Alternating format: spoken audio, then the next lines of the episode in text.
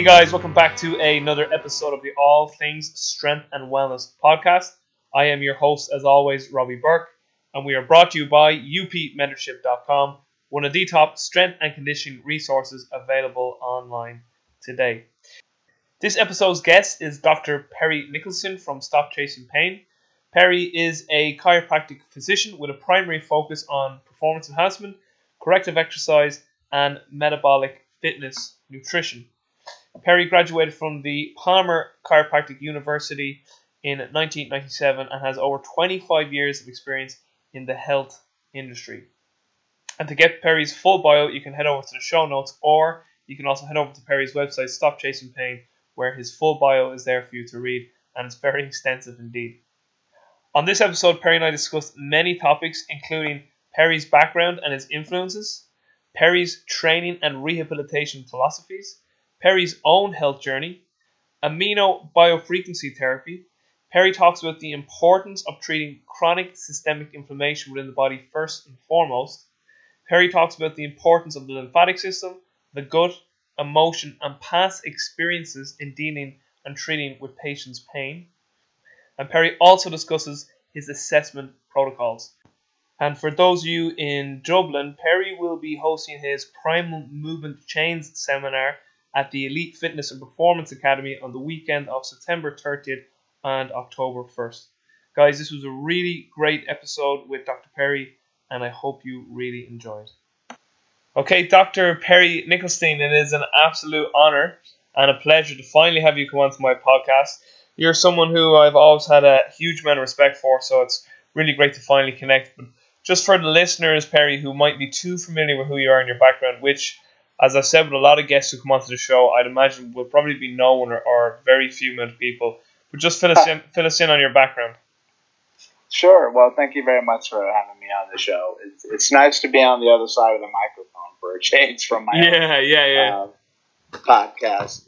Yeah, well, for those that don't know me, my name is uh, Perry Nicholson, and I started my journey into health and fitness many years ago when I was 13 years old, and I hated how I looked and felt about myself, and then I got into the world of bodybuilding, which pretty much saved my life from a mental and a physical standpoint. One of my earliest people that inspired me, like so many others, of course, was Arnold Schwarzenegger, and that journey brought me into uh, getting hurt, right, which which happens a lot in fitness, and then uh, went to a chiropractor, and a chiropractor really helped me. And then I decided, actually, much later on in life, uh, after he picked me up many times, to go down that route myself so I could help other people. And then, so my initial journey into healthcare, being able to take care of other people, started with chiropractic. But even that led me to looking at further questions of the journey of trying to understand pain, why people get hurt, and why it keeps coming back, even though they do many, many different types of awesome therapies. Uh, and so I've just always been a why person, like why stuff happens to understand it. And uh, that, that brought me to forming my current company that I have now called Stop Chasing Pain, which the whole mantra for me is yes, we, we treat pain from a physical and a mental standpoint but we need to be way better than that and try to think like the brain, which is one of my favorite phrases, and to figure out what is this pain signal trying to tell you. And I think that, in my opinion, at least until uh, now, which may change with new discoveries, as I, I believe I found the answer.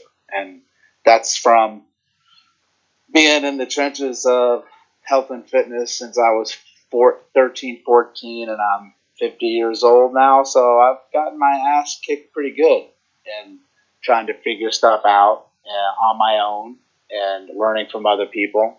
And, but just trying to take things that I've learned from many different types of disciplines and, and make it unique and make it your own. That's one of the biggest things I tell people when I teach is that it would be a big mistake for me as a teacher to have you leave here and want to do it just like me because I want you to leave here and do it like you and bring your perspectives and your experiences and your questions. And when people say, "Hey, hey, Doc, could I do this with dot dot dot?" My answer is always the same: you can do whatever the hell you want to do and explore. and you'll probably come up with some really cool, life changing shit along the way. So that that's kind of brought me to where I am now, and now I'm sitting here in New Jersey in my home gym on a podcast with you. yeah, that's great stuff. So, second part now of the question. So, background is the first. I know you've had many, many mentors and many, many influences. So, I'd be really interested for you to delve into that and uh, you know who, who's really shaped uh, you know Dr. Perry to, to who he is today. I know Gray's been a huge influence, but you've had many other great mentors. So who would you say both professionally and personally have been the biggest influences on you? Oh wow, man, how much time do you have? Right? There's always been somebody in your life that's influenced you uh, to become who you are. And here's the rub: it's not always a, a positive experience that can do it either, right? Very, I mean, true. It can be somebody that maybe was a negative experience for you or a toxic experience for you, which usually, in, in all honesty, is one of the biggest things that inspires change. Um, but I'd have to say for me early on, it would definitely be uh, in real life stuff. My, my father, who unfortunately died when I was 12 from a brain tumor. So that I think that's a big reason why I was feeling lost at the time and uh, had no type of father figure anymore. And that's what led me to finding Arnold Schwarzenegger and his biography. So uh, the way he overcame hardships, the way he could control his life by controlling his body and his mind, right? And that's the first experience I got that you don't have to be a victim in life and that you can control how you look, you can control how you feel, and so he was probably the very first one and still is today. I mean, it was a big honor for me to meet him uh, several times through my journey in health and fitness and teaching and stuff at the Arnold Fitness Classic he has in Columbus, Ohio, which is you know, one of my favorite places to go. And from there, it got me into uh, bodybuilding, of course, and I met a lot of the iconic people in the past, from Lou Ferrigno, who was a big inspiration for me too, because of overcoming his uh, his deafness and his disability to become who he is today, and he's a really great person. Then when I got into to pain and looking at movement, uh, probably the biggest influence for me was Gray Cook, you mentioned before, the physical therapist slash redneck extraordinaire like me. Mm-hmm. Uh, we we ended up, uh, oddly enough, uh, living uh, not too far from each other because I'm originally from Virginia and I live in New Jersey now. But I moved up to New Jersey after my father passed away because my mother was remarried. And Gray actually lives in um, down in Virginia and about 20 minutes from where I grew up. And I got involved with him through looking at his his books on movement. It answered a big piece of the puzzle for me of why stuff happens. So that was my first journey into looking at outside the side of pain of where you think it is, it ain't. And you know, I, I look at the the universe has its own reasons for different things, and it kind of came full circle for me because um, I began talking with and met Gray probably going on like nine, ten years ago, and he invited me to go back. Uh, he invited me to go down to spend some time with him to to go over movement, and I was teaching him about a new therapy he was interested in called uh, deep tissue laser therapy. So that's how we kind of met. And uh, I hadn't been back to Virginia since I was 12. So, and it was probably now at that time I would be 41. Uh, I didn't go back because it was just too painful for me. But his experience of asking me to go back, uh, I think happened at the right time because I went and met him. He totally changed my perspective about movement and introduced me to the SFMA at the time, the Selective Functional Movement Assessment, which was the medical side of the functional movement screen. Yeah. Just looking at how somebody moves in relationship to pain. And this big secret is that you look at where they can't move well, it doesn't hurt, and if you help that, usually where they do hurt gets better. And that wasn't even launched yet. That was just like a thing on his uh, uh, bulletin board at work where he was at Abbott University at the time. And I used that opportunity to go back home, and on that visit, I went to visit my father's grave I hadn't been to since I was 12. So there was a closing of a chapter for me, a healing of a chapter for me, and a beginning of a brand new journey that uh, led me to where I am now for, for looking at human movement in relationship to pain and discomfort, but also human movement and looking at how you can make yourself just feel better, right? I mean, because we're, we're all designed to move, and here's the little secret: is that you can you can change how you feel when you change how you move, and if you change how you move, you change how you feel. So you don't even have to think about trying to uh, be better or think positive. You just move, and it naturally happens. Especially with the work that I do down on the ground, which is uh, I'm sure we'll talk about uh, later. And then that led me into I, I, to so many people that I could tell you what was an uh, influence for me. Um, and then, of course, I'd have to say now at my current time, uh, my my children are a big inspiration for me because they can feed back on uh, some of the stuff that I think I got right because they, they came out to be uh, pretty good young men. And if, if that's the uh, goal for me at the end to leave with that on my resume, I'll be pretty happy. yeah, that's great stuff. That's great stuff. So, Perry, uh, a question I always like to ask the guests that come onto the show is in terms of like the good and the not so good within the rehabilitation profession, and you know, you also have a foot within the performance um, profession as well. What would you say are the good and then the not so good things you're kind of seeing within the whole rehabilitation re- rehabilitation sphere, and also the, the performance uh, sphere? And with the not so good, what sort of solutions would you offer up? Hmm, that's a good question. Well, I'd like to preface it to say that I truly, honestly believe that what people are choosing to do to help another human being or help themselves. Like maybe you love this type of training program, right? Maybe you're a Pilates person, maybe you're a yoga person. You know, everybody's always going to say mine's better than yours or that doesn't work. I mean, that's just how it goes. And the same in the rehab. I, I think that whatever people are choosing to do, they have their own reasons for it. I'm hoping that they do it because it helped them originally. And that's usually what happens. So I think that I don't even like to use the word bad because I think it can all be good. Because yes. everything works for somebody. That's the dirty little secret. And for anybody to say that doesn't work, well, you're just an asshole because you don't know what you're talking about. It always works for somebody, and it's important for that one person. But here's the other caveat: one thing doesn't work for everyone, and people fall into that trap. I think what I see in rehab is one. Um, there's there's uh, so much vitriol and like disagreement, especially when you go on Facebook of people who are like, this doesn't work, that doesn't work. Can you justify this? I hate that fucking word, justify, right? Because I don't have to justify anything except for the person that I'm working with, and especially over a social media platform. But uh, I think in in in my heart of hearts, I believe that people are doing stuff for a good reason to help other people.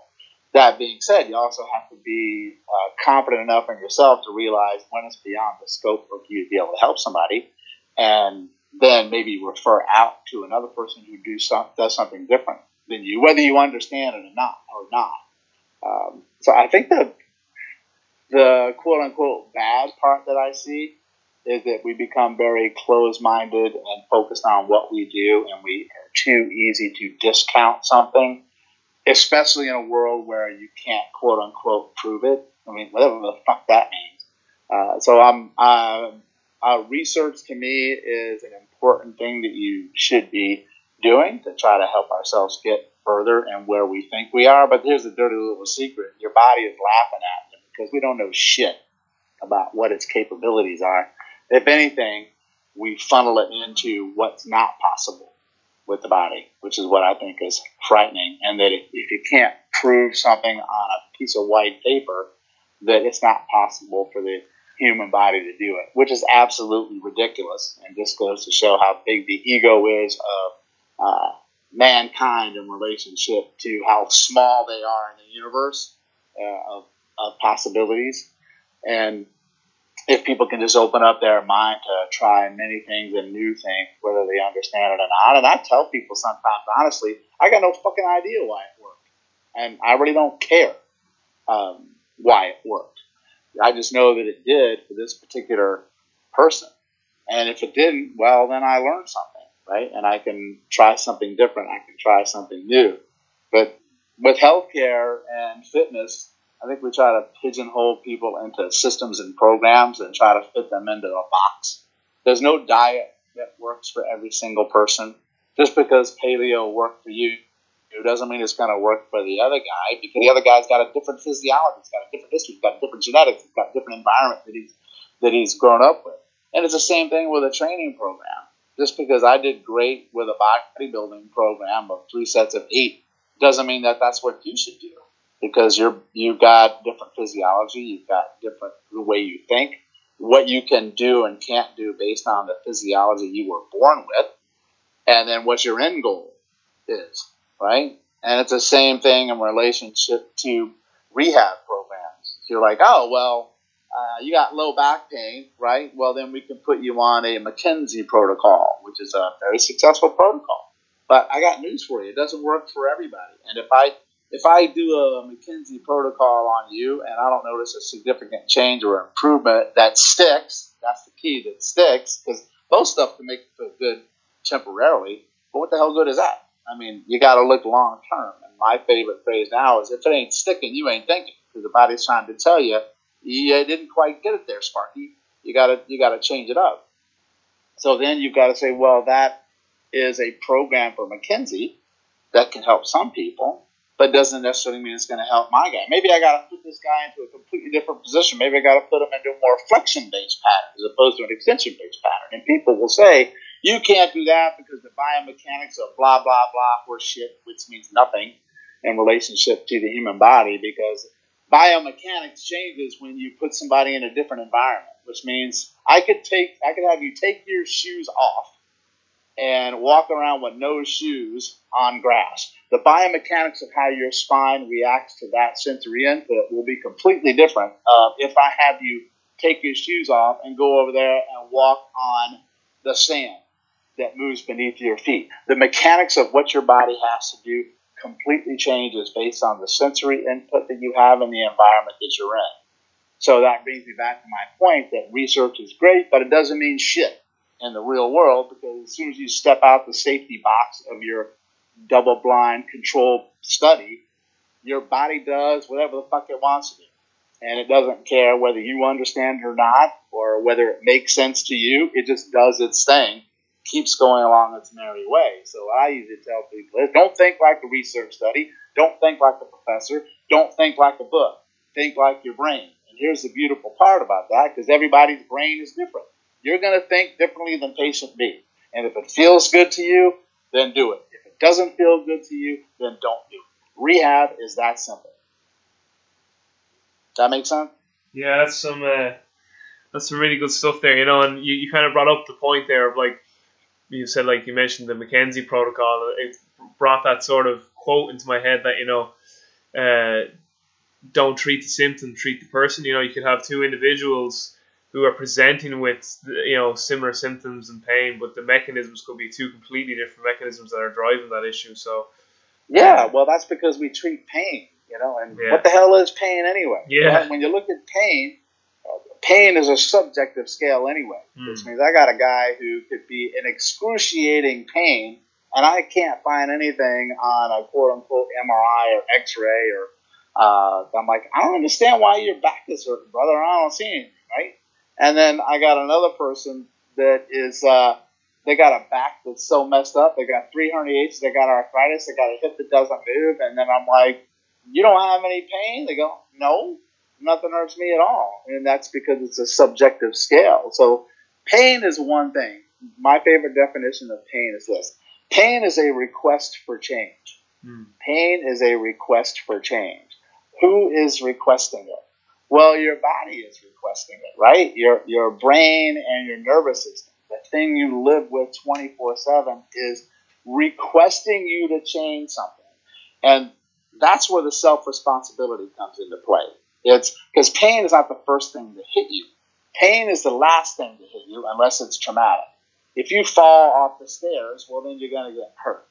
But if you are walking down the stairs and then all of a sudden you hit the bottom step and then your knee has pain, well, that's been building up for a long period of time. That didn't just happen. So what pain is telling you is, hey, Perry, I need you to change, first of all, the shit that you're doing or not doing, which is your lifestyle. I need you to change the environment that you're in mentally and physically. How do you think about yourself? I mean, if you hate yourself and you hate your life, I got news for you. You're going to get pain in your body. That's the emotional connection to pain 101. That's Dr. John Sarno's work, S A R N O, who worked with Howard Stern a lot about how his back pain was coming from his mind and how he thought. And a lot of people at that time felt that was batshit crazy. Now they're seeing, well, I mean, pain is in the brain, right? If you think you feel better, you feel better. If you think you feel worse, you feel worse. So you can manifest the uh, lifestyle for you and habits that you do, and that's what movement is. Movement is a habit. So you have to, if you can change how you move, then you can change your habit. And if you change how you move and you change your habit, then you can change your pain, then you can change your life. Because, in my opinion, it's not requesting you, okay, I want you to try uh, prednisone as opposed to uh, Vicodin.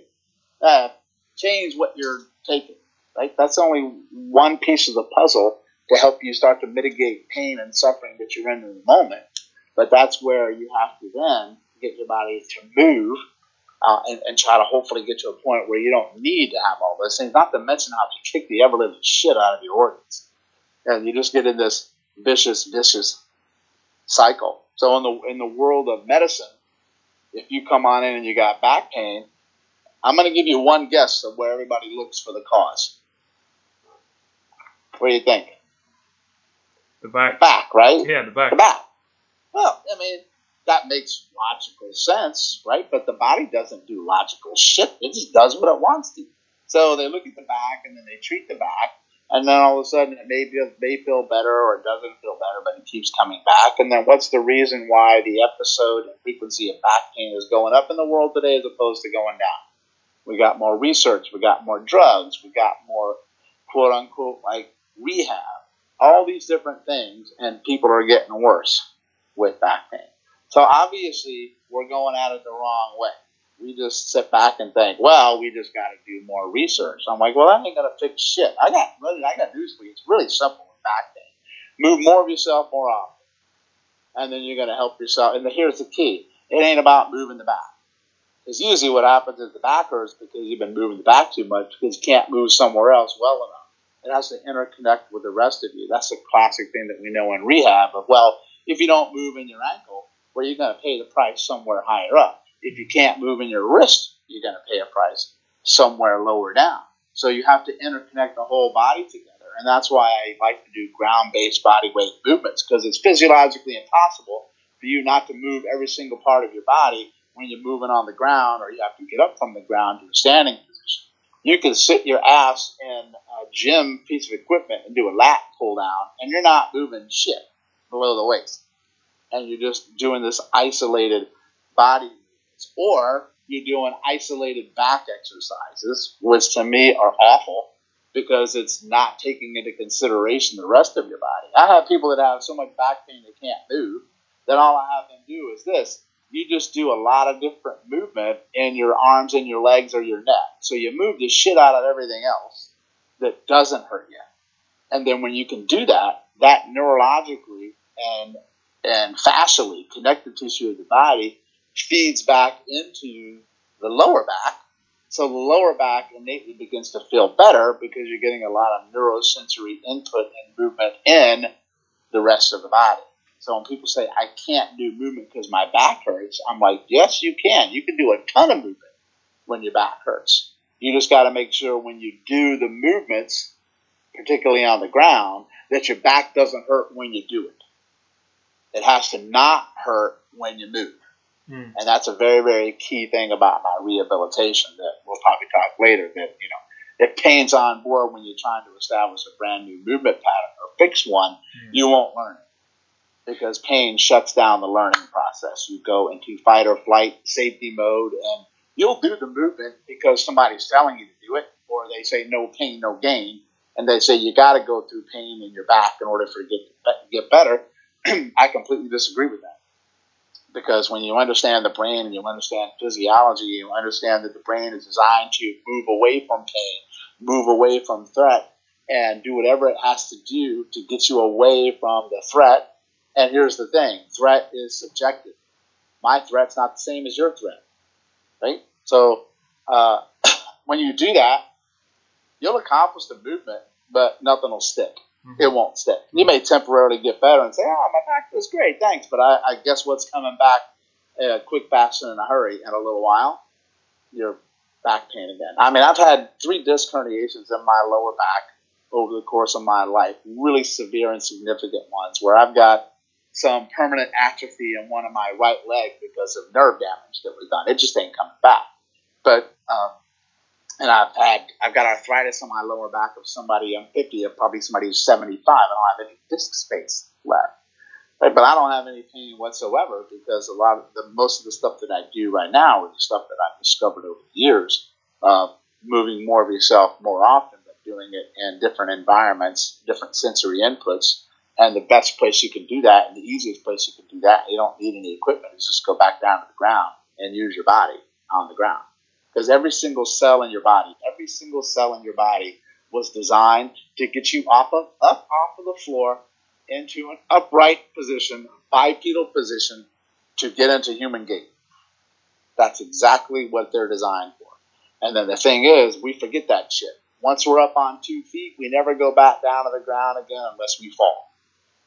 And then that's when you get hurt. And you see from statistics that when elderly people fall, they die really, really fast, especially if they get a fracture somewhere. Right? Your chances of dying from a diagnosis of cancer as opposed to a fall with a fracture of an elderly person, statistically, you're going to die faster with the fracture and the fall than you did from cancer. That's pretty amazing, right? Yeah. yeah. No, I've I've I've, uh, I've often heard of those statistics that when an elderly person falls, that it's not too long after that they uh, they actually die, and because they they're so dis they're so disabled by the fall that they you know they lose basically the will to live because they can't get out, they can't socialize, and then they can't get any exercise in either. So it's a there's a phys, there's a physiological well, mechanism and a psychological it, right? Think about how fr- I mean we like to think that the body is such a powerhouse and it's resilient. Hmm. It's really not. I mean, think about what happens to most people when they fall. I mean, it really ain't falling that far. It's not like you're falling out of a tree. I mean, when you go down and you fall, first of all, I'm going to ask why the hell did you fall in the first place? Probably because your proprioception and your coordination sucks. But you know, if you are say um say you're six foot tall and then you go down, uh, something's going to hurt you. Something's going to break. Something's going to tear. So the the more that you can get comfortable going from a standing position down to the ground again, the more resilient and comfortable your nervous system will be when it has to go there. That's why I love like martial arts a lot. I do a lot of tumbling type of workouts. Tumbling and rolling are fundamental movement patterns that the human body should be able to do because we did that stuff or we used to do that stuff when we were kids. Now they don't even let you do that because little Johnny might get hurt in school or on the playground, so we can't have him move. Uh, and then kids are playing stuff with their fingers. They don't even know how to coordinate their body to do a roll. I studied Aikido for many years, and it's all about rolling, right? And judo and how you learn to fall. I got news for you. If you go and you do a pattern like that over and over and over and over and over again, when you get into a situation where you don't expect it and you do fall, you're going to react to it a certain way. Your react, your uh, reactivity, uh, and your variability of movement prepares you to get ready for that. So that's one of the reasons why one my most fundamental quote unquote corrective exercise. I hate that word anyway because it's trying. It, the word itself implies that something is not right. Um, is I have you go from a standing position down to the ground and back up again, many many different ways every single day. You want to talk about making a difference in how you feel and how you move and how you look. I guarantee you, if you start that practice every single day, you will notice a difference quick, fast, and in a hurry. I would rather have you do that than get you onto the ground and try to tilt your pelvis backwards and lock in your abs. And I'm going to try to get you to breathe and do all this isolated shit that as soon as you stand up, you'll lose right away anyway because it's just too much neural input as soon as you stand up. Everything has to work together to get you up off of the floor. So what I'm looking for is movements that feed back, but also feed forward into really, really high paying dividends in the long run for you. And that's moving everything together. Hence, more of yourself more often. Does that make sense? Absolutely. So let's sort of a, a question I want to put forward to you is give us a sort of timeline also of your career. So you went to chiropractic school, and I suppose what I'm asking here is that like, so like, how did your sort of thought process evolve over your time since you went through school, and like, you know, what were kind of like your big aha moments? And I'm sure like anything, everything kind of builds on the next thing. So you know, when you left school, you probably thought you knew every, you probably thought you knew everything, and then like you were, you know, you, you did this one course, and you're like, oh, like I can see where this fits in, and then you did this other course, and you know, you're, you're so well studied in, in many different areas, and uh, and yet you also appreciate that principles will always be the main driver. You're not just a methods guy. Um, so yeah. just just kind of give us give us sort of that that sort of timeline, and I suppose maybe if you want to preface that also with like maybe currently, like if I was to put the question to you, like what is your rehabilitation philosophy or your big rocks or your principles, and then maybe tell us like how that the principles you, you have currently how they evolved since your, your time of getting into this profession. Wow, holy hell, that's a that's a pretty good question. Uh, let me, I'll try to answer all those as best I can. Yo, know, I can tell you my experience of just turning 50 years old. I mean, most of my stuff has just come from getting my ass kicked and comes with age, right? Did, did, I mean, did you did you go back to chiropractic at, a, an older age, Perry? Yeah, I did. Well, I mean, what I consider old now is not, but you know, I I got I was uh, going to school actually originally to being a, a lawyer, believe yeah. it or not, yeah. and uh, I definitely knew I didn't want to go down that career path, and then I left school because I just wanted to kind of find myself a little bit, and then I'm like, well, you know, I, I like to cook. I think I'm going to be a chef. So then I went into chef school for a little while, and then I realized, well, I hate this shit too, because it's never like what you think it's going to be. And I got out and just worked in corporate America for a while, and I got into chiropractic in my late uh, 20s after getting hurt, and then uh, I was going to be getting married, and I'm like, well, you know, I don't want to be working corporate America the rest of my life. Let me just go back to school, and uh, it seemed like a great thing to do. My chiropractor said, "Yeah, there's no reason why you can't do it." He was very empowering. But even in chiropractic school, honestly, I didn't like that either. Uh, the reason being is because I kind of always knew somewhere in my gut that I was kind of destined to try to get deeper into stuff. Uh, I just didn't know uh, or have the courage to do it at the time, and uh, I was kind of self sabotaging myself in a way. And I got one of the best pieces of advice I ever got from a doctor who said, "You got what it takes to to go really far if you just get out of your own way." And I tell that to people all the time. And stop overthinking so much and just go with your gut, go with your heart. And then once I got out in practice, uh, I was just kind of chasing the pain as well, right? I mean, doing great stuff with chiropractic because it works, it helps a lot of people, right? But I'm like, why do I have to treat you so often? why does the human body that's so resilient do I have to see it three times a week, four weeks, and hope something sticks. I mean, if you give the body what it likes, it'll tell you quick, fast, and a hurry. If you don't give it what it likes, it'll tell you quick, fast, and a hurry too. You got to run.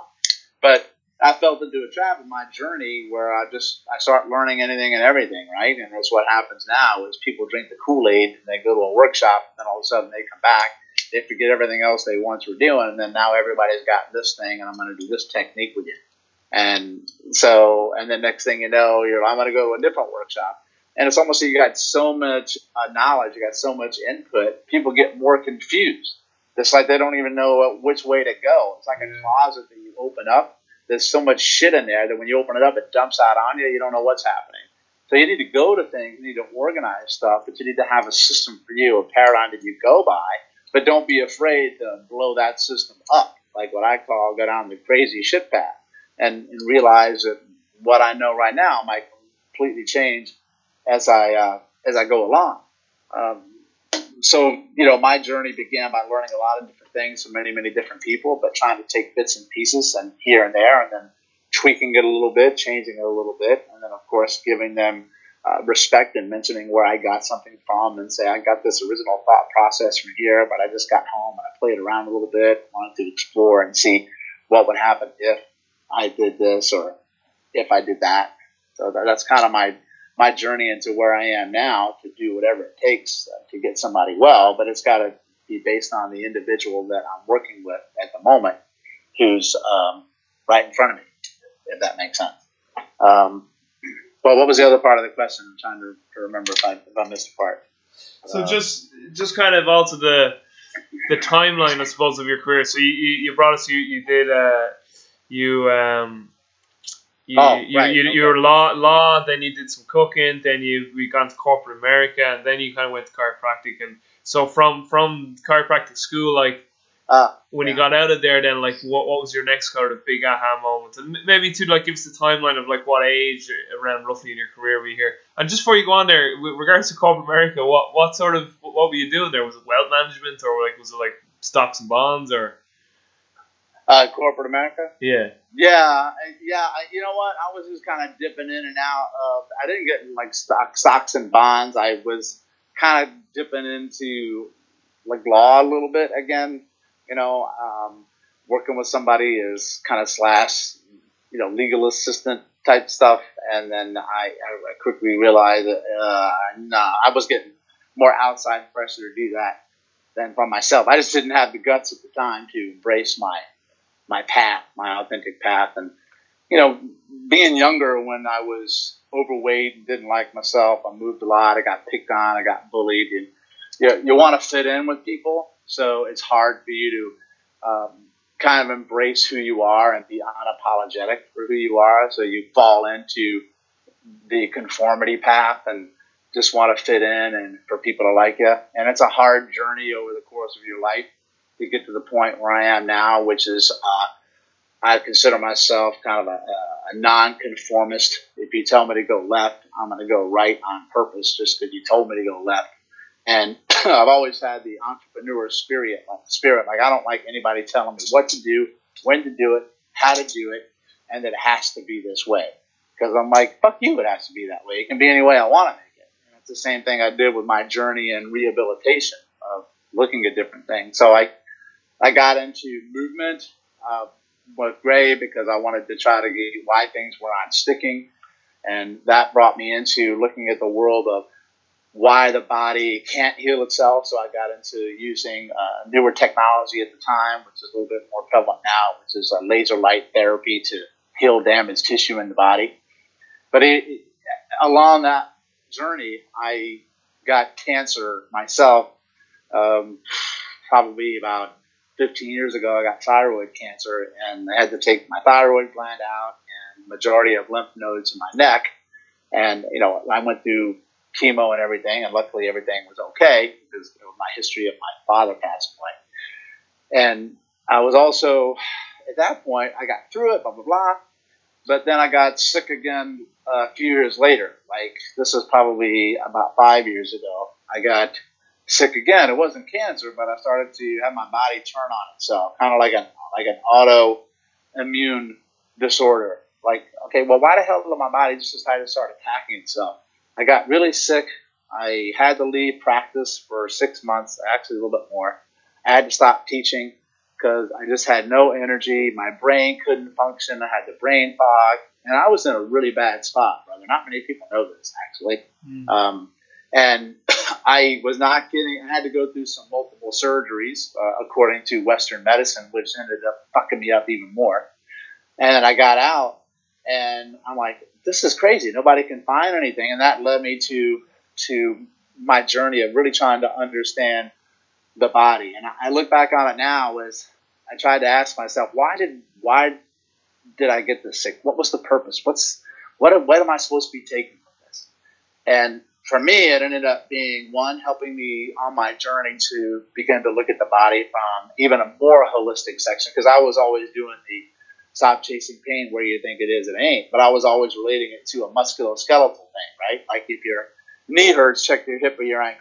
But I was never looking at deeper into the body at other stuff, like how the brain functions and then uh, organs of your body. So that led me to my discovery of looking at the gut because I realized that I destroyed my gut system through all the antibiotics and anesthesias that they put me under. So my immune system tanked and turned on itself. So Western medicine didn't find that with all their wonderful research, because according to all the tests, nothing was wrong. But I started to rebuild up my gut, then looking at the importance of the gut in relationship to pain, relationship to depression, because I suffered from depression most of my life was on Zoloft, which not many people know either. but I'm no longer on it. I was able to wean off. And then uh, I started to get myself back to a point where I thought I was good, but I realized that I wasn't yet until I my journey kept looking more into inflammation in the body, and that led me to my current mentor and teacher. His name is Mikkel Hoff, and he's from Sweden. He's the one who uh, does the uh, amino neurofrequency disc that I talk about and people see me post about. And I jumped on a Skype call with him, being introduced to him about seven months ago. And I just knew that this guy had some answers. I like the way he thinks, and he's probably the most brilliant uh, diagnostician I've ever met. And I went over and he, he we took the course over there, which I'm now an instructor for. And I sat down with him, and he told me in literally 10 seconds, he said, I know exactly what's wrong. And I'm like, really? You want to share that with me? And uh, he reached over and he put two fingers behind uh, my jaw on one side and pressed uh, lightly, but it felt at the time like he was driving a railroad spike through my body to uh, a lymph node, a cervical lymph node in my neck that was swollen and inflamed. He's like, You've got full body systemic inflammation and you can't heal. And everything in your body is turning on itself. And I was like, holy S, like never even thought about looking at that part of the body. And through the research that I've learned from him and continuing to learn, that's when I began to investigate not just inflammation around a body part that hurts, like if my back hurts, we look for inflammation there. Okay. But my discovery over the years is that non traumatic pain, Right? I said before, pain is not the first thing that hits you; it's the last thing that hits you. So people think you've got inflammation because you got pain, and it's actually the other way around. You have pain because you have inflammation, or you have had inflammation for many, many years, ten years or more, that you didn't even know was there because it just didn't register for you that it had pain because your body has one job, and that's to compensate and adapt so you don't feel small shit like that then it builds up over time. And then when it can't adapt anymore, then it sends you the signal, I need you to change something. And for me, that discovery of systemic invisible inflammation, right? I mean, that's something that now is starting to make its way out a little bit more, especially because of my mission to do it. That um, it, you, you don't quote unquote see it or feel it unless you've gotten to a point where you get sick or you go to somebody who knows how to look for it, how the body gives you the signs, it gives you the signals. It's subtle things that it's showing you over the years that you just got to stop and you got to look and you got to listen. So I know for me that if you have an autoimmune disease, you got systemic inflammation, period. That because you can't get an autoimmune disease without it.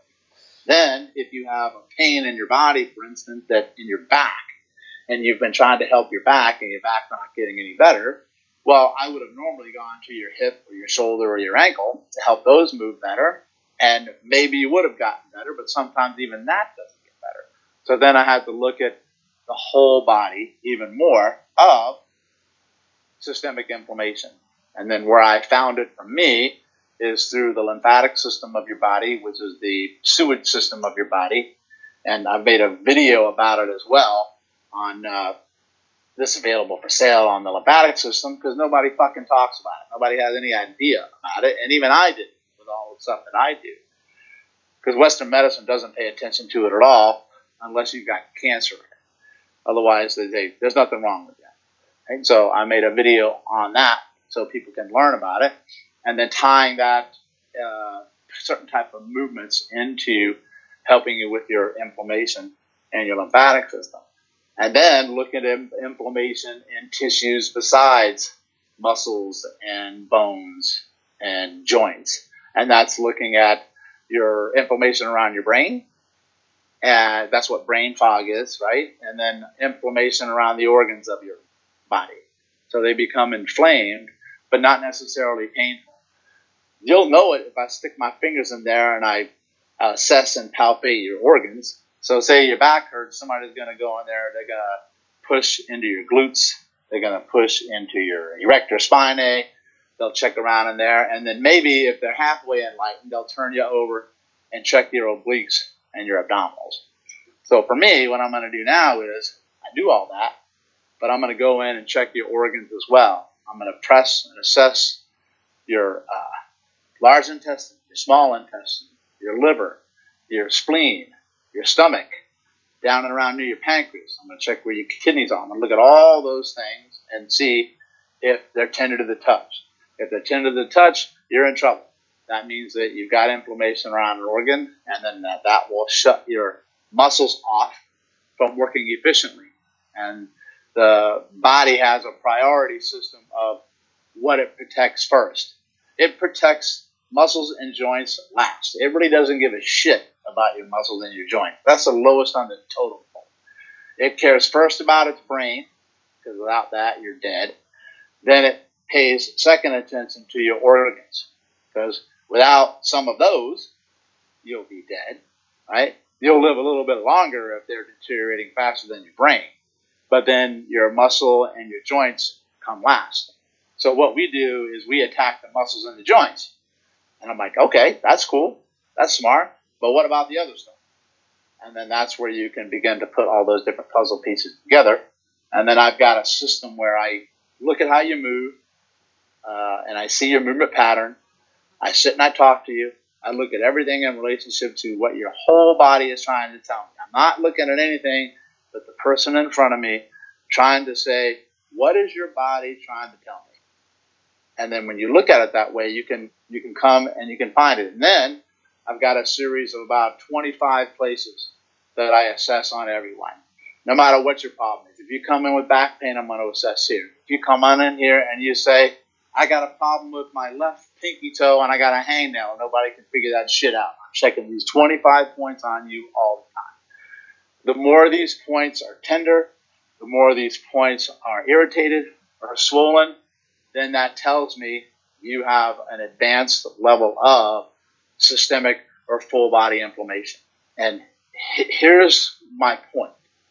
If you don't get rid of that underlying systemic inflammation, it will be impossible.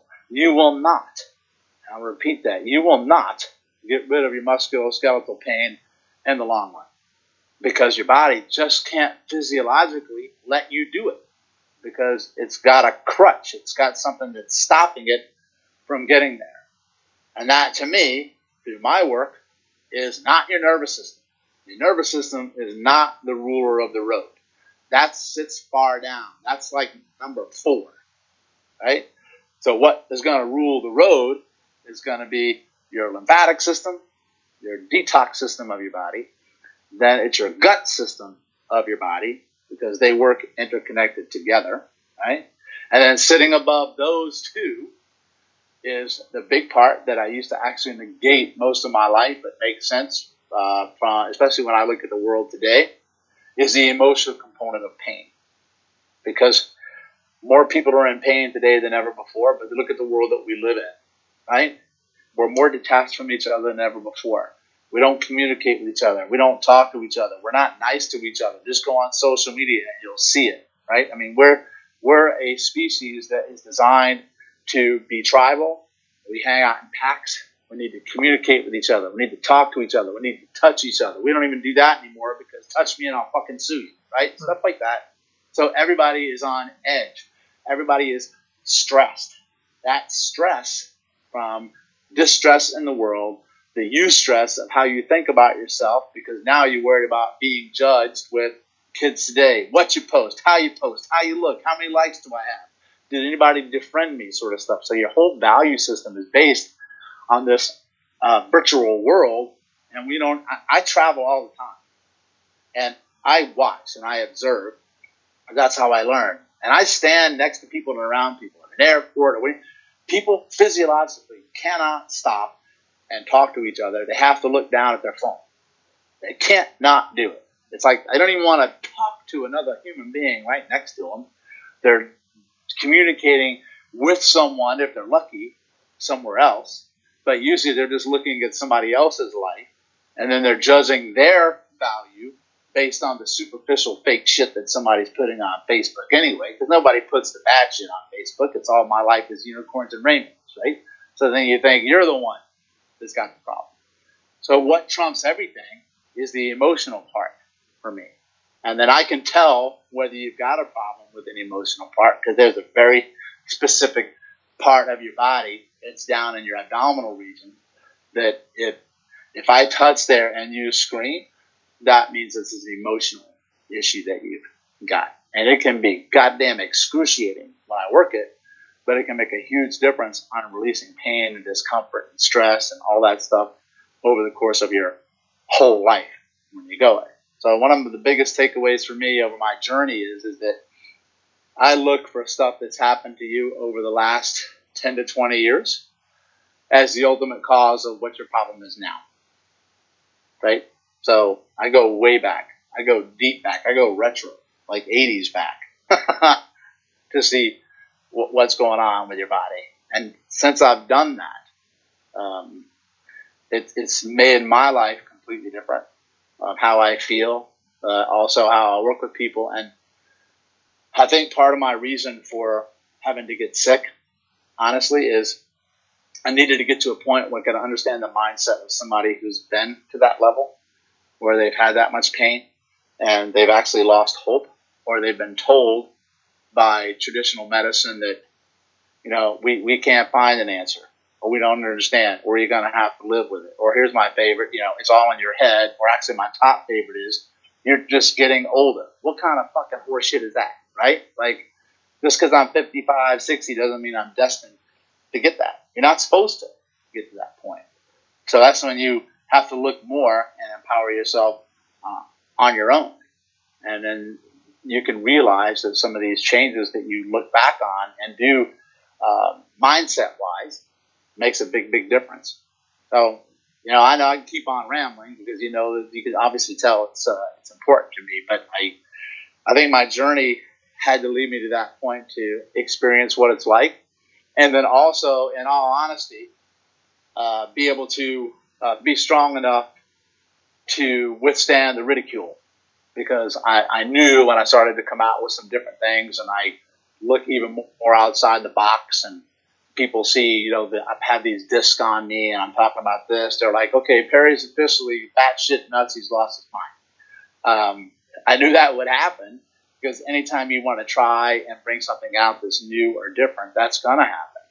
But being sick like that and then finding an answer that worked for me and then working with other people who are the same way, uh, it doesn't matter how hard somebody comes at me. It doesn't matter how hard they try to um, uh, degrade or take down what I'm doing because I know the difference and I've been there. So if, I, if I'm walking my crazy shit path that I say, nothing's going to take me off because I've been on the same old shit path for many, many, many years. And I was getting the same old shit kind of results. So for me, I am now an official crazy new shit path walker. And I'm trying to get a lot more people to walk over there with me. Rant done. That's it. That was a great line there. Crazy shit Pat Walker. That's definitely a, tw- a Twitter tweet right there. Perry, listen, that that that answer. I just want to say first off, I, I so appreciate your open your your honesty and being so open. You know, you know, saying that you've been in dark places and you've had depression and listen, I'll be just as honest with you. Right now, currently in my life, I'm probably in a fairly. It's been a tough last few uh, months for me. I got let go of a teaching position, and just yesterday I got let go of a coaching position that I had just for only one month. So mm. I'm getting a lot of rejection in my life currently at the moment, and uh, just yep. But then, like, you got to step back and be like, listen, like, what are you grateful for in your life? And just also on the back of your your answer there, it's funny because your journey there has. Uh, I've just been kind of like nodding along and saying this is so sort of mine. I, I really, really got into functional medicine back in like 2010, nice. 11. So I did the functional diagnostic nutrition course and I've done functional oh, medicine good. university. So like things like, uh, you know, uh, inflammation, um, looking at detoxification, always looking for the root cause of the issue rather than treating the symptom. And even funny that you mentioned this idea of, you know, you were kind of treating back pain and you'd only look at sort of more of the, the musculoskeletal system. Because whenever I present and I, I come up with Gray's concept of regional interdependence, I'd always make sure Yeah. that I got the point across that, that it wasn't just limited to the musculoskeletal system.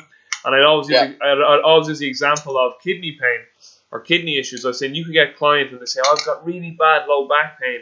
And then I and I'd give them the case study of if someone comes in and says I've got bilateral back pain and it's sharp and it spreads and it hurts to urinate, that isn't musculoskeletal, that's their kidneys.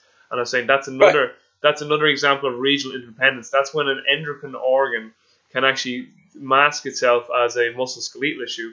And I often say like inflammation in your gut can lead to back pain and obviously like there's, there's been huge research coming out lately about how important the microbiome is in terms of epigenetic expression and i've always been a huge proponent of epigenetics ever since i've learned about it from like bruce lipton and some other people Yeah, there you go. but Yeah, um, absolutely. so like here me and you are, are, are there's, there's a lot of similarity in how we think and look at the human body i think that um, definitely in terms of inflammation and just in, in terms of speaking about informa- information when you were ill or sick, did, did you ever run like a C-reactive protein test? And also, too, when you say inflammation, uh, it's kind of a catch-all term. Like people, the layperson particularly don't really understand. What do you mean inflammation? They think I have a swollen ankle, but inflammation Right. is just basically your immune system's gone haywire. And, and I know if you read any literature, it always mentions interleukin six and uh, tumor necrosis factor alpha and NF kappa B and like these. Uh, these markers, if they're very high in the body, it would you have systemic inflammation. So maybe just uh, speak about what are is there any potential blood markers people could, could, could look at? I know C-reactive proteins one I've mentioned before, and also like to you, what does inflammation mean?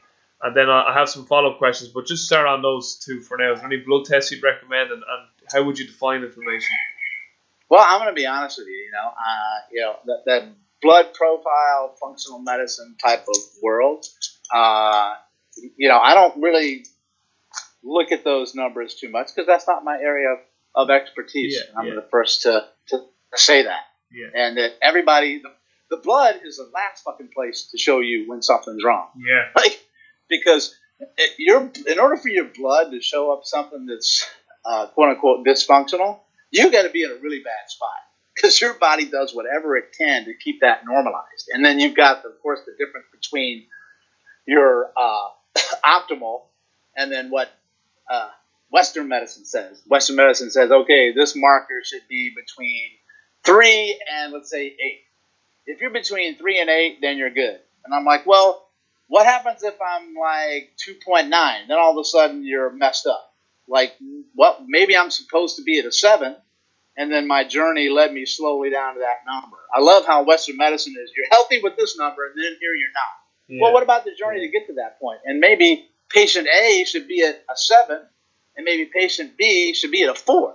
And it doesn't look like it's a big swing because it's just one number, but that's huge. So for me, I blood work is cool, and I do work with functional medicine people. But I let them run the profiles, and then I go by. For me, I get more from what I can see when the body's telling me from uh, everything from how you talk, how you move, to your eyes, to your mouth, to your tongue, to your skin. Your skin tells me a ton. And then I get in there and I start pressing around. I'm going to know if you've got systemic inflammation in your body based on what it's showing me on the outside. And I'm also going to know based on how you feel about yourself or your with your brain because the first place you start to manifest systemic inflammation is in your brain the brain fog, the tiredness, the fatigue, the lethargy, all that sort of stuff. Even your personality traits, people that all of a sudden get really nasty, they get really angry. That's something your first knee jerk reaction is to get angry and stuff. Then that tells me you got inflammation because you're so inflamed in there, your body rushes blood from the front of your brain, which is your reasoning brain, because it takes too much to run it. Then it pulls it towards the back near your critter brain or your primal brain or your limbic brain, your emotional brain. And your first knee jerk reaction is to be an asshole on anything. So then I can tell you got that, but I can tell through my points of pushing on your lymph, pushing on your muscles, pushing on your organs, pushing on your peripheral nerves. I know you got the inflammation. Then we can run the test afterwards to see where you are and see what kind of interventions we might have to do, be it pharmaceutical, because sometimes you might need it, and then nutritional for sure, because everybody's nutritional profile is a freaking disaster. Not only, here's the thing, not only the people that eat like shit, but maybe you're eating a quote unquote good program, but it's not for you. Not everybody should be on uh, a paleo diet. if you've got, you know, some for you, it might not be the best system for you to be on. That might make you more inflamed than somebody who should be on it. It doesn't mean that the paleo is not great. It's good, but it's got to be good for the person who needs it, like that. And then my markers are: Do you start with the interventions that we do? Do the areas get less painful? Do you start to move better? All those sorts of different uh, areas that you go in.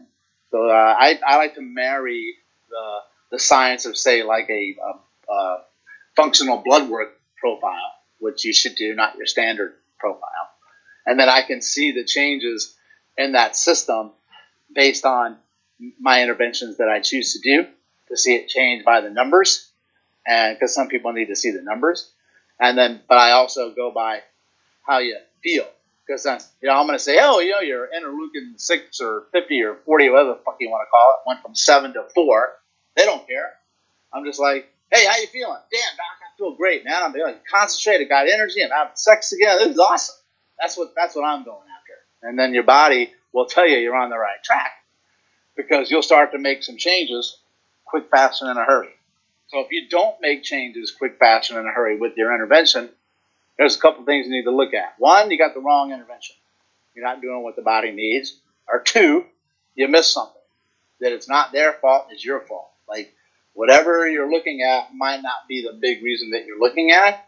Or three, they're definitely not doing something that they're telling you they're doing, which happens all the time. Or four, you're going to have to really investigate because maybe you missed something that's really, really critical. Like as Gray says, I can't tell you what corrective exercises do for your back because your back pain might be because you got a tumor in your back. You have to rule out red flags, really serious health issues that can manifest itself as pain, but you don't really know is there until you get it checked out. So when you go and you have, say, musculoskeletal pain and uh, you have an issue, you still have to go through your standard protocol, right? I mean, you get your orthopedic test, you get your assessment, you get your x-ray, you get your MRI, and then, okay, dude, we know you don't have cancer. We know there's no markers that are red flags. Now let's send you for your rehab, right? And then if you do your rehab and you get better, well, then perfect. Because you're supposed to get better when somebody does rehab on you. But if you don't, well, then you know it ain't the right rehab. That's what you know and then you need to look and see, uh, or maybe it's the right rehab, but they're doing the right rehab in the wrong place. Does that make sense? So so many different variables that you go on. I expect the body to give me a signal very, very quickly if I got it right. None of this three times a week shit for six months to get you where you want to go. You ain't on the right track. You're missing some big linchpin somewhere that you haven't pulled. That's what it's telling me as you go through. And nine times out of ten, it lies way, way deeper than just the musculoskeletal system. That's that's the last thing. So if you come in and you say, Doc, I got plantar fasciitis, and I've been treating the bottom of my foot for six months, well, I'm probably to look somewhere else. I ain't to lie to you. Or I'm to do something nobody's done to your foot. I'll say, what have they done to your foot? This, this, this, this, this. Well, the last thing I'm going to do is that, that, that, that, that. Because obviously it's not working. Maybe I'll throw a different modality at you. I'll say, has anybody done laser there? Well, no, okay, well, let's try laser. And then I'm going to say, well, I have an idea. Has anybody looked at your other foot? No. All right, well, let's look there because last time I checked, you got to use two feet when you walk. Then I'm going to look further up. And then for me, I look at the lymphatic system because I know if you can't drain the swelling and inflammation from bottom of your foot all the way up your leg to your trunk, to your head, to your heart, and back out again, you ain't getting over that plantar fasciitis. So your body has to be able to get rid of the swelling and inflammation that you're trying to get rid of through the medications or through the treatments that you got. And then that's when it opens up your mind to the more batshit crazy stuff. So I'm not, very important people know I'm not anti same old shit path. Right? I mean, that's just logical sense that you start there. But if it doesn't give you the results that you want, to me, you're doing a disservice to your client to not open up your mind to go down a path over here that looks absolutely insane because you're probably going to find the answer over there. So my patient base is built like that. When your back hurts for the first time, you don't come to see me. You're going to go to your PT, you're going to go to your chiro, you're going to go to your doc. They're going to do the same old shit that you get. And then when that stuff stops working or doesn't work and you don't have any answers, that's usually when you find my crazy stuff somewhere on the internet under Stop Chasing Pain. And it's like, you know what, I got nothing to lose. I'll go see this guy. I don't care if it looks nuts what he's doing. Because then at that moment in time, honestly, you're open and receptive to looking at your body a different way because what you're doing has not been working, right? And uh, so part of that is just bringing you in and looking at your body in a completely, completely different way. And that's kind of where I am right now is that I like being the last guy you go to. And that's usually the case. How would you define inflammation, just to a layperson? About me? Yeah, like so, so eh, like when you say to someone, you've got total body information, you've got systemic information, and then they go, "What's that?" Oh, wow, systemic inflammation. What's that? Yeah. Oh, you, you could just type in systemic inflammation. No, no, but I, I, I, I know. I'm just saying how, how, how you how you explaining that to your patients. Like person, a person who's never heard it, I, I don't know. They're like, Doctor, I don't get what you mean. Well, what, what, like, explain it to me. Oh, well, I have a system. I have something written up on my board that I go through uh, the system of how the body adapts and changes, and a priority system that what comes through. But it's really, really quite simple. As I say, listen, I'm going to press on all these parts. All these parts shouldn't hurt you. There should be pressure, no pain. The more you hate me, the more you dislike me, the more you want to smack me one, the more you got inflammation. And I'm going to be checking all these different areas of your body that are not related to where you're, say, so you got left shoulder pain. I'm going to check all these other different places when we go through, and then I just put up my my one little uh, chart of information that I have of, of how we go about rehabilitation in my office. Inflammation first, pain second, range of motion third, strength and power fourth. Just like that. And that most people try to go after strength and power or range of motion through correctives, which doesn't get you very far because you haven't taken care of one, the pain, like I said before, you can't move it through pain. Or other one is inflammation.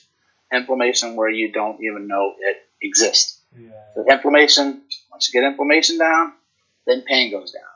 Once pain goes down, then you can increase range of motion, active and passive, not necessarily on the painful body part. And then you go into strength and power.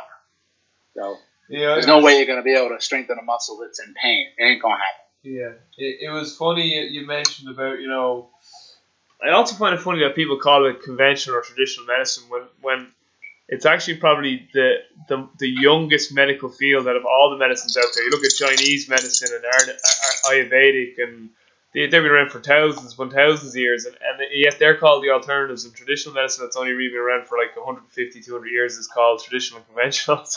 I always kind of laugh about that a bit, but I, I, I well, that's that's the funny part because then you have the people that are traditional medicine based, and they go, I said real medicine.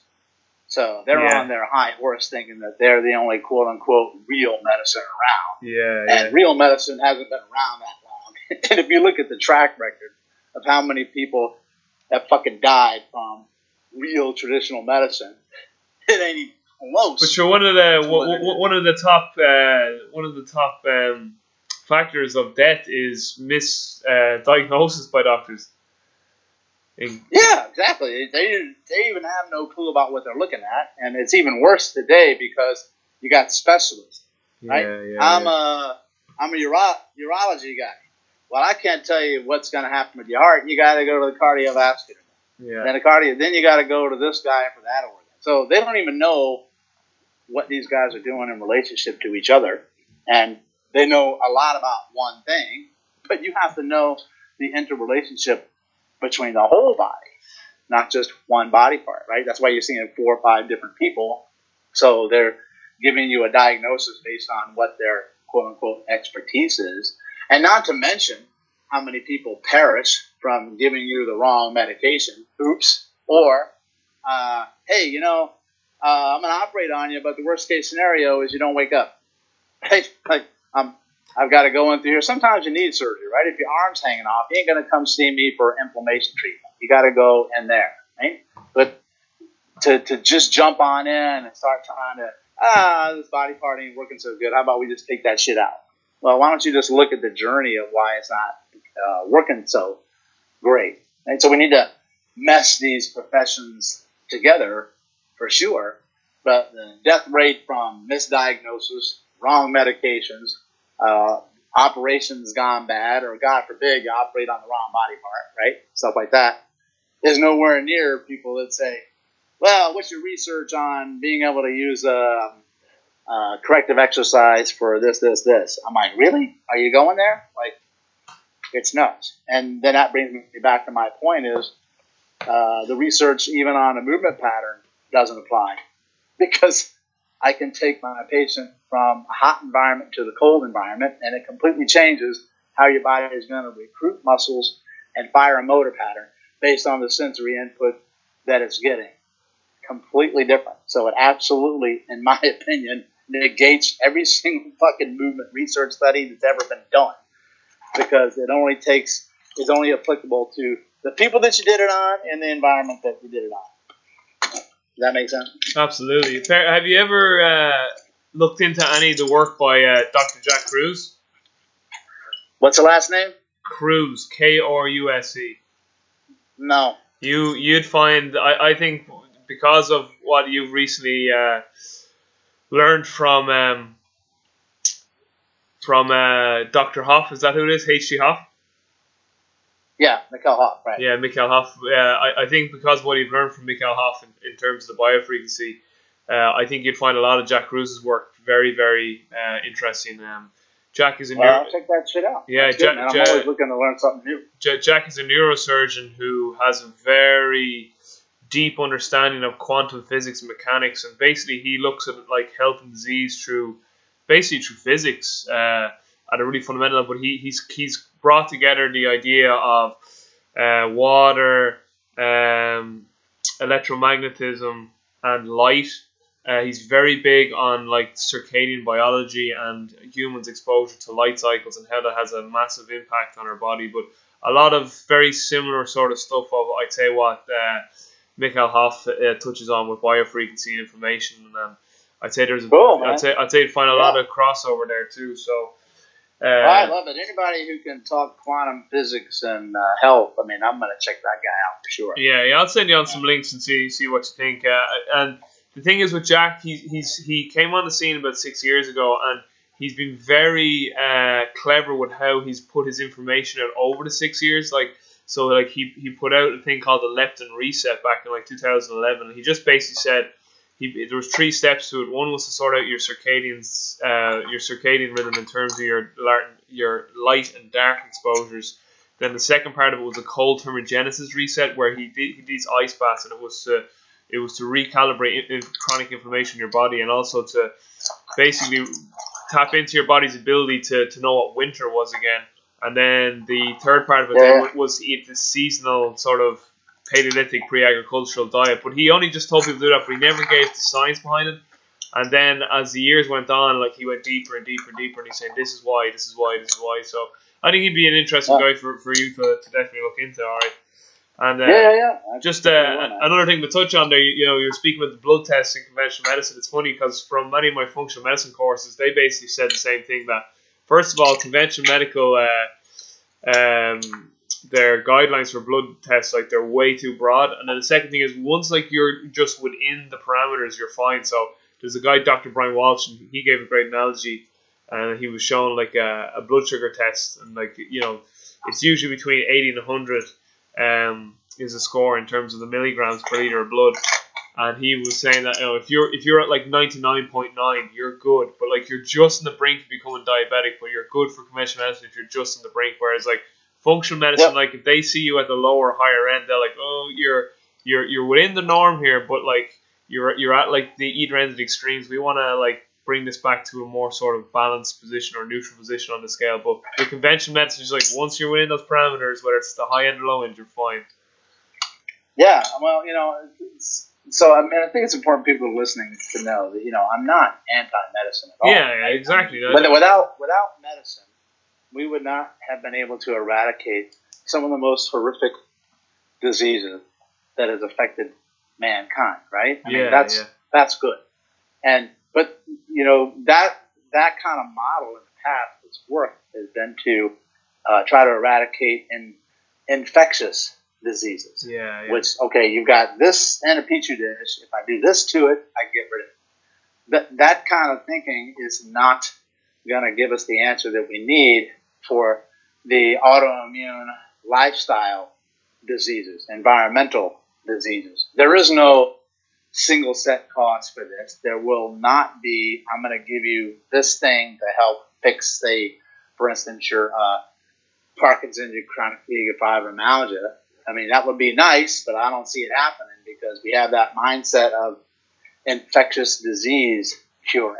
And it's a completely different path that we have to go down. But unfortunately, traditional medicine has not, that, that they're still on that A, A equals B pointer, N equals one. And that's just the quote unquote scientific, logical like rationale thing. But when you go out into the world of Mother Nature, it's organized chaos, which means n will never fucking equal one when you go out into the real world. It just ain't gonna happen. There's too many variables on it, Yeah. and we have to do the we have to adapt that thought process. And the frightening part to me is that we are going full tilt the opposite way, and I think that's why we're getting sicker. Uh, do you have to go, Perry D, or what do you like for time? Uh, I got like five minutes. Just yeah, well, we, uh, listen, we can always get you back on because there's there's so much you know I, I want to touch on in, in terms of what you've uh, you shared with us today. But just uh, finally, just in in terms of it, like so, when a patient turns up to, to your clinic now, like so, like how does that look? What do you do? Is is it to go with that assessment that you've learned from from um, from Dr. Hoff, or do, do you still use bits from SFMA or NKT, or is it purely are you just purely utilizing Dr. Hoff's model? No, no, no, no, no, no. You never, ever, ever just use one thing. Yeah. And it's, you know, I've, like I said before, I've learned from many, many different people. So it's, it's me mixed in with what I've learned from other people, adapted to the person that's standing in front of me. So my whole thing is, you know, I look at how you move, of course, Yeah. and then because movement tells me a lot. Uh, I sit and I talk with you. Just listening and, and talking to you tells me a lot. And then I still do my standard stuff. I'm going to do my palpation stuff because that tells me a ton. I'm going to do my, if I think I need to do an orthopedic test to lead me somewhere or range of motion stuff or whatever. Uh, my exam is dictated by the person standing in front of me. So I have kind of like a thought process of where I'm going. But I don't always, because what happens is if you expect to find something, you usually find it, right? So I have an open mind to different things. I have many, many different systems that overlay each other. I do the quote unquote traditional approach. I do a lot of um, points for um, acupuncture points. I look at traditional Chinese medicine points. I look at your tongue. I look at your eyes. I look at your skin. Mm. I check your feet for reflexology. I check your hand for hand acupuncture points from Korean acupuncture called Suja. There's many different things that I blend into my pot to lead me to where I need to go. And you'll never get the same exam twice from me for a person because where I go is dictated by the person standing in front of me. I just give props to the many individuals over the course of my life that helped me develop the thought process, but then you also have to be an original thinker yourself Yeah. And say, what if? And that's, that's really how I do it. So I think it's very important that people realize that you should never just fall back on one system of assessment. You should never fall back on one system of treatment because um, one thing's not going to work for everyone, and it's a very big disservice to the client that you're working with. And if, if you got it right, the body will make changes and it will make improvements, right? Or maybe even if you get it right, sometimes the person gets worse initially in the beginning because stuff that hasn't been working starts to work. So you gotta don't be too quick to pull the plug either, but don't stand on a, a sinking ship either. And then you, you break and you move different things or go down a different path. or what happens sometimes too is you have to put your big boy pants on and say, uh, "I can't help you." I think, but I think this person can. Yeah. Just br- just briefly before you have to go, because I want to make sure you, you plug your event in Dublin that's coming up. Uh, I know you were saying you'll have to recheck the dates, but I, I'll put them in the show notes. But uh, something I definitely just want to get uh, or ask you just before you go is what, what would what would be your top resources for any of the listeners now?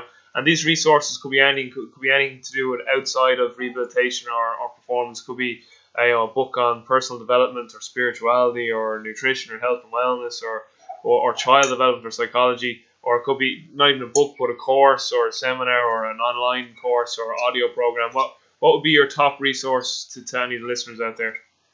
Well, of course, you know I'm going to throw mine first over home plate, and uh, since I'm from the U.S., that's a reference to baseball, by the way. Yeah. Um, so, uh, yeah, you can go look at my stuff on StopChasingPain.com. StopChasingPain.com will lead you to where all my workshops are, including Dublin coming on up, and then where my teaching courses are as well as my online exclusive membership site. So I work with people behind the scenes that are official members of the Stop Chasing Pain site to show you different things. Uh, I, I would probably say a good resource for people to get into to begin to look is try to do um, a, a, Google search and just look in um, one about invisible inflammation, just type in the word invisible inflammation and start to read more about that to educate yourself. And then uh, another one I would start to do is type in and look for uh, emotion and pain, looking at how how you think about yourself, right? Which could get you into the self improvement books uh, per se, but looking at just how powerful that system is in relationship to pain, right? Because listen, we're we're a very unique species on the planet, right? As a human being, we've got we've got the ability to use reason. We've also got the ability to go and think about stuff that's happened in the past or stuff that's going to happen in the future. But one of the things that we're really awful at is just existing and living in the moment that we're actually in. And you realize that going into the past and going into the future, uh, if you stay there, that's what's going to wind you up because how you think changes your biology, right? And if you can just begin to uh, live in, in, the moment that you're in with you and the people that you're actually surrounded with, and really yourself, because you're with yourself 24 7. Most people are so disconnected from themselves and their environment that I promise you, if you try to sit for five minutes in silence in the morning tomorrow, when you wake up, it'll feel like 50 years because you're your mind just go crazy. And that's one of the, also the, the great benefits of meditation yeah. because uh, it, it, can help you find uh, and you'll, you'll see it'll be t- very tough to do. I'm not gonna lie. Most people don't meditate because it's just too difficult, but um, it's a good start for you to help uh, find yourself again mentally, but also you'll begin to notice, quite frankly, the, the pain and discomfort that you've been dealing with for a long time can start to decrease as well. So I would say start with my website, stopchasingpain.com. Love to see people, especially if they're coming into Dublin. And we've got a few spots left. And then also check out Invisible Inflammation. And then also look up emotion and pain, just as some keywords there. And uh, kind of get out of the uh, get out of your own head a little bit and looking into all the the different really in-depth like you know science-based approaches to pain, which are cool everybody has to play their part, but you just might find you'll come across some really cool shit when you start looking at the other things too. Yeah, Dr. Perry, it's been a pleasure to have you on. If you, I know you're in a rush, but just if you just stick on for just 20 seconds, I'll say goodbye to you offline while I just wrap this up. Sure, man. Yeah, yeah, no worries. Guys, what an absolute pleasure, and I, I, would love to have you back on again soon because I have a ton more questions I'd love to ask. And yeah, we'll do a uh, part two if people want it. Maybe people will say, "Don't have that crazy guy." Nah, listen, they do. Fuck. It's it's my it's my podcast. So as as the song says, it's my party, and I'll do what I want to. There you go, nonconformist, baby. Yeah, exactly. Although, yes, I always say to all my guests, my one of my favorite essays is uh, "Self Reliance" by Ralph Waldo Emerson. That's all about being a nonconformist, so I'm all about that. But uh, guys, what an absolutely uh, brilliant hour and almost 25 minutes with uh, Dr. Perry. His workshop, which will be in the show notes, is on uh, October, uh, sorry, September 30th and October 1st in the Elite Fitness Performance Academy in Blackrock, where I used to teach. Uh, no doubt I'll see Dr. Perry there, hopefully. And again, I'll put that in the show notes. But what a great, as I said, hour and almost 25 minutes. Um, if you can just share this out on social media, like you guys always do, that's, uh, make sure you subscribe. Uh, but for now, guys, take care. I'll talk to you all soon and stay strong.